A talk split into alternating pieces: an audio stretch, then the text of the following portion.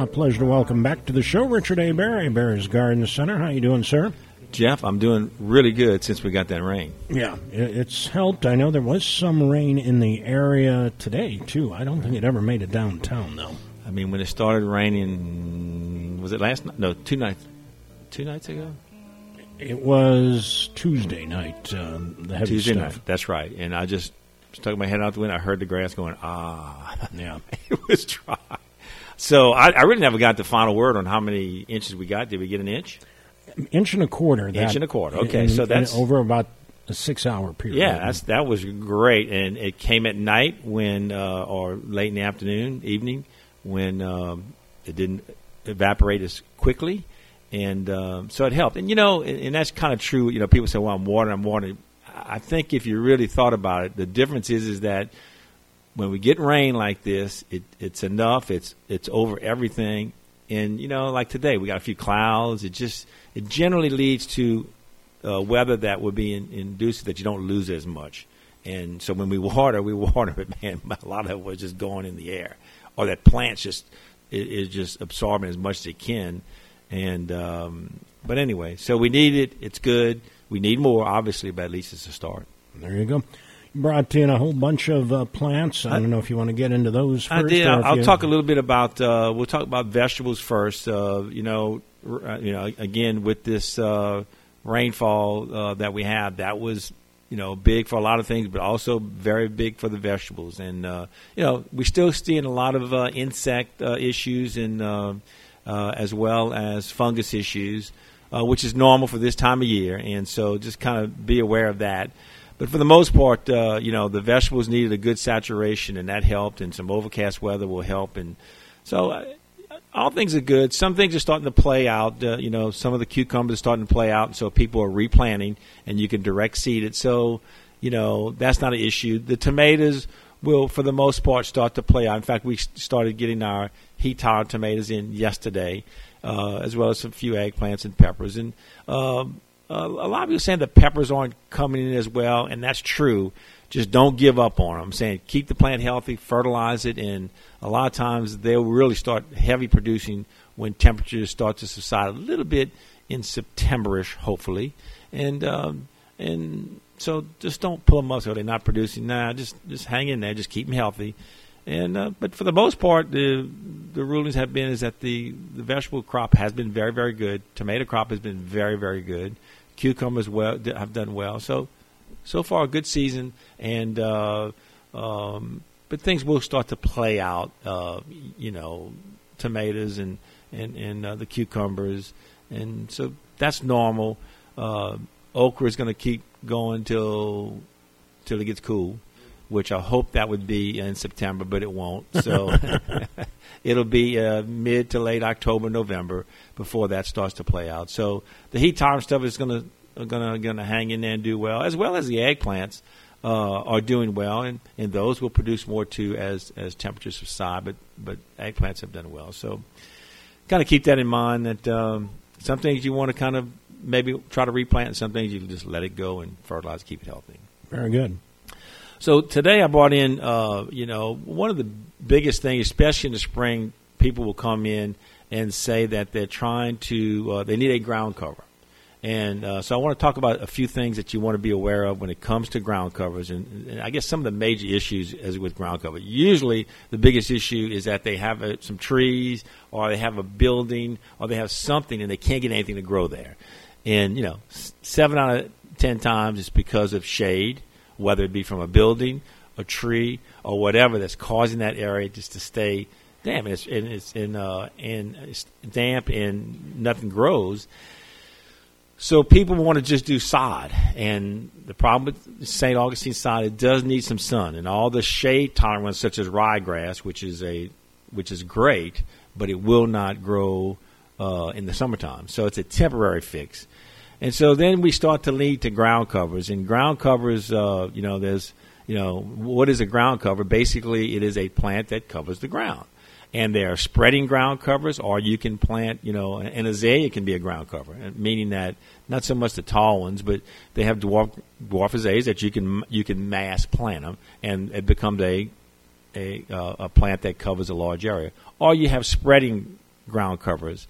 Uh, the basic difference between some of the spreaders is that some of the spreaders will spread underground with the roots, and some will spread on top of the ground, just vining and spreading.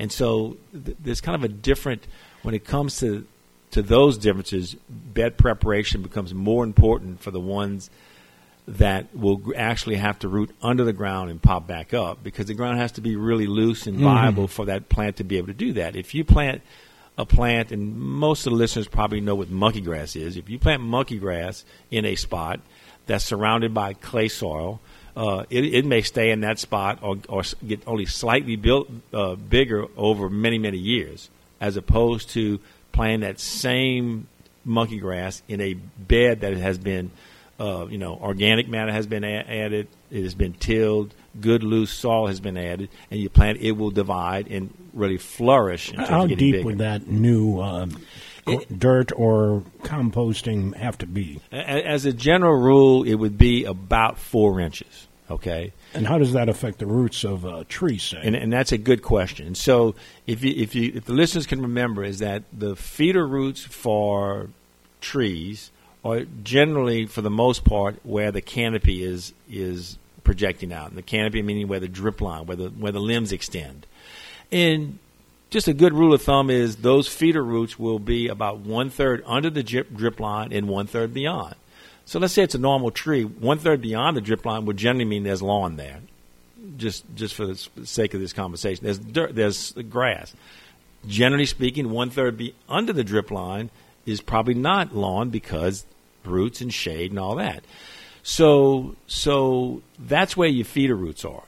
So when you start to create a bed, and you know the good rule of thumb is that when it comes to uh, uh, adding soil under a tree, no more than an inch per year. And I just said four inches for this bed, right? Yeah. So you don't want to create a bed that's going to encompass all the way out where these feeder roots are, and that's the biggest play. You can you can add soil, and a loose soil is preferable. Soil that you're going to do bed work with, you can add it, but you don't want to go, uh, especially all in one year, way out by that drip line and to create an issue. Uh, and, and that's that's the big thing. Also, keep in mind that when you are doing a four-inch landscape bed, uh, uh, that's loose soil. You're not coming with topsoil that will. If you do four inches of topsoil, that the a rain a rain may not even get below that four inches. Uh, whereas if it's a loose bedding plant soil, it will go through that. So you don't want to you don't want to encompass where those feeder roots are and that's the biggest drawback. So, so near near the uh, tree, uh, you know, you say, well, what are we going to do? We're going to put uh, soil against the uh, the tree, a live oak, for example, against the bark itself. No, you can create your bed and then just create a little valley around that so that that bark is not you're not it's not going to cause maybe uh, uh, bacteria or rodents or something to dig around there or cause uh, uh, rotting around the tree. So you keep it clean. You can still mulch around it and keep it clean and uh, and you'll be fine. Uh, you just don't want to create these huge, huge beds all at one time, uh, especially where the feeder roots are. That kind of makes sense. Yeah. yeah. Okay. And so, so that's kind of you know when, when a customer comes in and and we we talk about the sod and we say, well, you know, you know, if it's too much shade, too much competition, it'll be very, very difficult for the sod to do well. Most people say, I want to try one time, and after they try it once, they say, yeah, it's it's not going to work. So then, it, then it gets to a matter of okay, how much bed work do you want to do? Uh, and that will kind of determine the direction of what type of plant you want to do and how much maintenance you want to you want to do when it comes to these uh, ground cover beds. And I guess the most common one we see, Jeff, and I'm going to pull these two out right now, and this is monkey grass certainly to the right. Is that to the left too? Yes, and and, and actually, I would have thought the reverse, Jeff, because most people, when they think of monkey grass, they're thinking of this tall one that gets about 12 inches tall, and maybe because you're young, uh, this relatively short. Because the the one he said he he was familiar with uh, is the one that's maybe a couple color. inches tall. Yeah. Well, uh, the, the, this tall one here years ago, Jeff, was very common around along walkways. I was going to say my old house uh, had that all along, all along the walkway. That's right, and that's but the most that common. would pop up uh, anywhere. That's right, and you could actually see this. The, the good thing about this short monkey grass, which really is only an inch or two tall, and that's as tall as it's going to get. as opposed to the uh, regular monkey, which will get 12 inches tall. Okay. The nice thing about this, especially for someone, Jeff, that says, you know, I, I just I don't want, I, I, you know, I want a path. I, I don't want a lot of shrubbery. Is that this will basically have the look of a lawn in the sense that it doesn't get very tall. And the interesting thing about it is that this is the tallest it's going to get. It's not like you got to come back and weed eat this to keep it down. And uh, so it is a great ground cover for someone who says, you know, another issue is, uh, you know, snakes. You know, I, I want to be able to see. I'm worried about putting too much clutter. Now, this stage is just like a lawn in terms of height. You don't have to mow it. You can mow it, but you don't have to. It stays short. But the critical part with either one of these, and, and some of the others I'm going to talk about, is that it needs a good loose soil, as we talked about at the beginning, is that these divide under the ground. So if you have a good loose soil, you plug these every 12, 18 inches apart, uh, you know, in two or three years, you're going to have a solid, quote unquote, lawn, I guess, uh, but a solid ground cover underneath there. That's very, very easy to maintain. Uh, one of the issues with certain ground covers, Jeff, is that it freezes, right? So you could say, man, you know, we just got a hard cold, got down to 22 degrees. What happens to this stuff? Absolutely nothing. No, I mean they they survive. Extremely resilient. So it's a great one. The another one that's real resilient, but it takes me a little bit convincing, and many times I cannot convince uh, my customer. Is this one right here? And this one is Asian jasmine, and so uh, when, when, that fills out, it's beautiful. It's it's beautiful, but boy, it, if if it's not planted in the right spot, it is a nightmare. Mm-hmm. And what I mean by that is that this is one that's easy to do. The bed preparation does not have to be a lot because it vines on top of the ground. It's not going underneath, so it's going to root as it spreads. So you still need to do a little bed work, but it's not as complete, not as extensive. You know, you don't need as much organic matter. You don't need to uh, do four inches. A couple inches would be all you would need. And this stuff will spread. Again, nothing's going to kill it. Uh, it can take the cold. It's an evergreen. All of these are evergreens. And uh, the biggest issue with this is that if you are going to attempt, like with monkey grass, many times people, uh, people Jeff, will use it as a edging for a bed, or they will do little clusters and say, "I'm going to take this dwarf mondo," and, and we do this, and we'll put uh, maybe a, a, you know eight or ten or twelve of them in a little area, plant shrubs, and do another eight or ten to give just a different look. Okay, you don't want to do that with jasmine. Okay, you do not want to um, uh, try to assimilate this with other plants uh, in, within the bed. It will be a nightmare. Gotcha. So what you the, the only thing you, you you could plant it within would be a tree, such as an oak tree or something like that. And and I guess you know what I try to tell my customers, if you go drive around town and you look at many of the uh, commercial beds, you will see this a lot in there. And the reason they use it is what I'm talking about is that it's easy to maintain as long as it is not within a bunch of shrubs that it, it becomes a nightmare. The jasmine will stay green year round. It spreads easy, does real well. A weed eater will knock it down. And interesting enough, you can actually take Roundup and spray over the top of this, and it won't hurt it. So if you why, do, why would you though? Well, because you sometimes you, you other weed other weeds. Sometimes you get Bermuda coming through it or something like that, and that becomes a nightmare. But again, you couldn't do that with monkey grass, and and that is a nightmare when it comes to monkey grass planted in the sun. It'll grow, but it is a nightmare when Bermuda or crabgrass or other weeds get within it then it becomes. I mean, so many people. These ground covers in the sun are a nightmare. The monkey grass I'm talking about because it is it becomes so weed.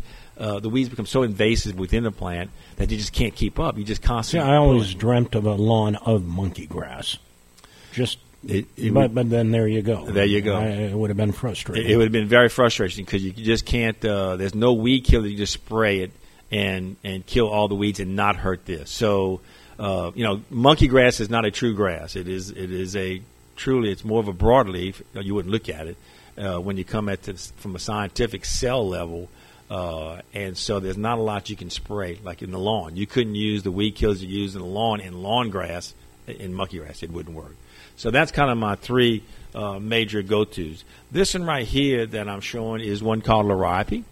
This one is a very, very good ground cover. The same issue, however, it it will grow in sun or shade, easy to maintain, Uh, the monkey grass is easy to maintain in the shade, and this is easy to maintain in the shade. Uh, Liriope will make a little pretty uh, bluish flower. Blooms in the summertime all summer long. I think the big issue with this one is that it, has, it will die down in the wintertime.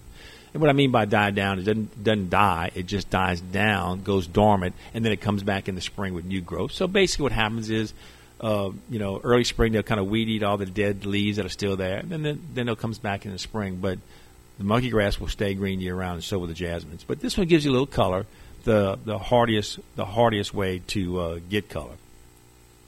Uh, this one right here, and, and, and I'm going through some of the more common ones, Jeff. But the truth of the matter is, is that uh, anything realistic could be a ground cover. It just whether it's going to be planted in mass or how quickly does it divide. This is called a holly fern, and uh, doesn't look like much here, but actually it's very, uh, very pretty. It's very glossy green. There's also the wood ferns. It's more common. Uh, they will die back, but they come back. This one held this one held up very very well in the cold weather, as opposed to something like a macho fern or a Boston fern. They're very beautiful, but they die completely. So so when you are doing a ground cover bed, you want to you want to kind of look. This is not something where you're planting a few like seasonal plants, and you know if you got to replace it, no big deal.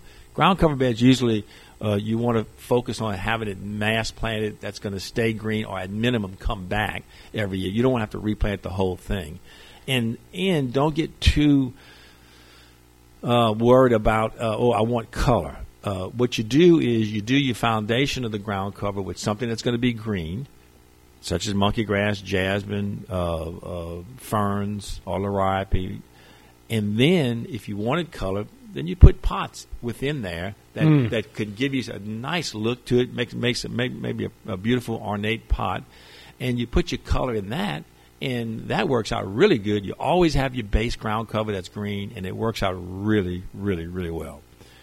Uh, then I, I, bought a few other things. This one is called uh, Pachysandra. Doesn't look like much, but you can see, Jeff, it's a spreader, right? Yeah, yeah. Uh, it'll be uh, it's evergreen. It actually held up really well in the winter. Maybe not quite as well in this last cold, but normal winters it makes a yellow flower. It can look a little bit weedy because of the way it just vines and it kind of goes upright.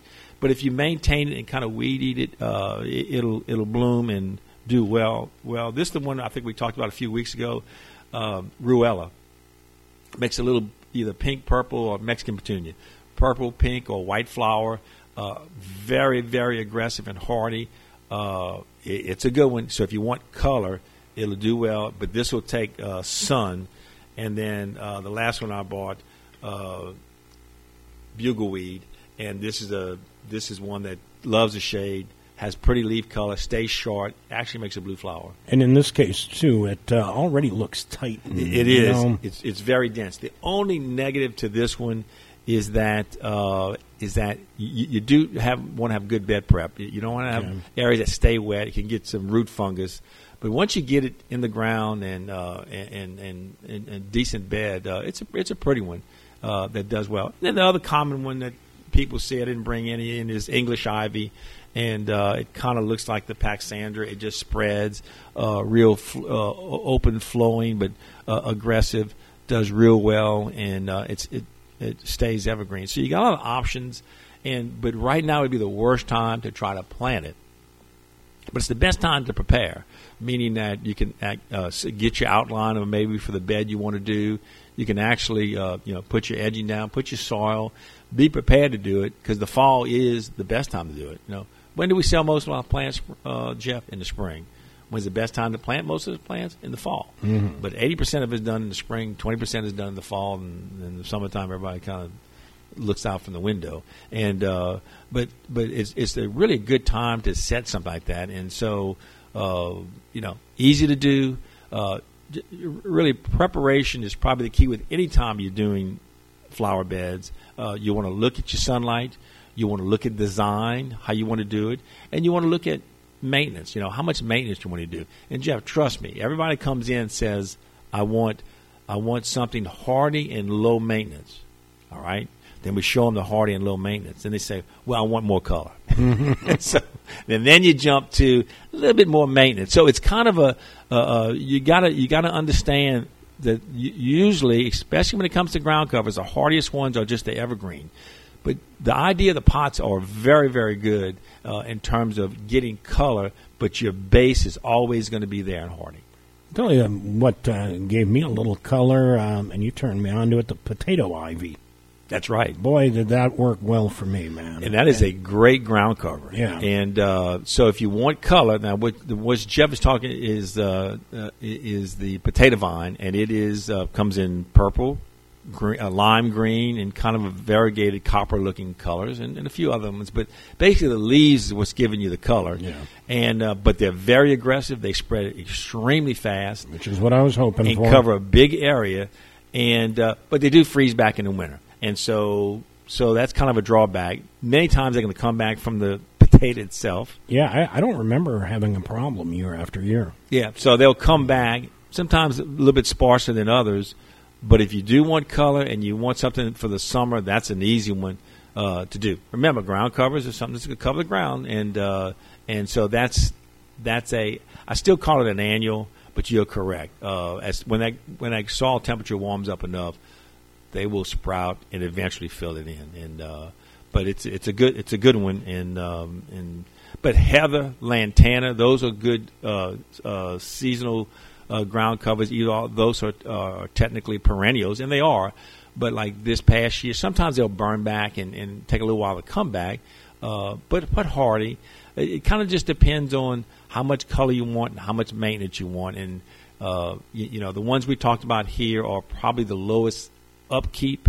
Uh, maybe not as not as, as beautiful as maybe the lantanas and heathers would get you a lot of color, but low upkeep. But all of those are really really good good uh, ground covers and uh, and perform very very well. Yeah. Uh, again, I'll go back to that Asian uh, thing. What's it called again? Asian jasmine. Yeah, jasmine. Uh, that's what I always forget. The um, once it fills out, it's it's so good looking. it, it is, it. it is. But boy, people who plant it and, and put it in, in a bad spot, Jeff, boy, they say, "No way am I touching that." And I get it, I get it. It has to be in the right spot, and and and. But the neat thing about this stuff is that it'll go in full sun, Jeff, or full shade, which is kind of unusual, you know, and and not have a problem because it grows so thick. And when you do get weed issues, you can spray over it. Yeah, yeah. This you know, half my old yard uh, was a slab that where a garage uh, used to be, uh-huh. and so it was like a patio. And then you know, there's a little space between it and a fence. And then there's a tree behind it, a big tree, uh, and so things didn't grow. So all these different ground covers eventually took like half my yard, right, and maybe a third of it. Right, I loved it. It right, that much less to cut, and cut in awkward areas too, around uh, exactly uh, whether it's uh, roots or um, whatever else. You know, so. exactly. That's exactly right. Anyway, anything else uh, you want to Jeff, share? Uh, Jeff, I think I think that's it. Just uh, everybody stay cool, stay hydrated. Anything, and again, I guess water is about all you can do. We're going to see very little rain expected Sunday through at least Wednesday, and we're going to see temperatures, high temps around 100 yeah. Tuesday and Wednesday. Uh, so I guess just, just, as I've talked about in the past, you know, uh, you know, containers take extreme a lot of water, and depending on the size of that plant, remember, if you put a plant in there in the spring that was six inches tall and now it's three feet tall, those roots are the same way. So if it was in a small pot, now when you water, you know, the water may be going straight to the pot because the roots have overtaken it. So, you know, it's it's hard to say to tell people water your plants twice a week. You know, as a general rule, at this point, Jeff, you are watering once a day in a container, pretty much anything. All right, sometimes twice a day. It depends on the situation, how big that plant is in relation to the to the container itself. So you you you almost cannot overwater in a container right now.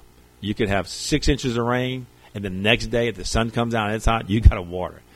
Ground's a little bit different. Ground, uh, the, the ground will will definitely hold more water. But I'll give you a, a great example. At my house, I have a huge magnolia tree. It's in the shade, okay, and I have some dwarf azaleas in the front. And uh, I literally, uh, I guess about a week ago, let a good uh, a, a good amount of water with a hose around each one run for 15 minutes around each plant and when I went back, there was no standing water, meaning that that tree took a hell of a lot of water, Jeff. So just remember, you know, roots, other roots, other other there's, there's other things taking in your water. So you got to be aware of all that, and uh, uh, it, it would be virtually almost impossible to overwater. And as I say that, I'm thinking of, of people maybe planting new sod and and could actually do it, and they've done it by just letting the water run for hours. and just flooding the thing, became sloshy. Don't want to do that, but but as a general rule, uh, it is it is just when it gets to this extreme, uh, uh, you you got to water and and don't miss. Gotcha. Richard, always a pleasure. Uh, go see him at the corner of Hopkins and West St. Peter, six days a week these days. Thank you, Jeff. You bet. Always a pleasure.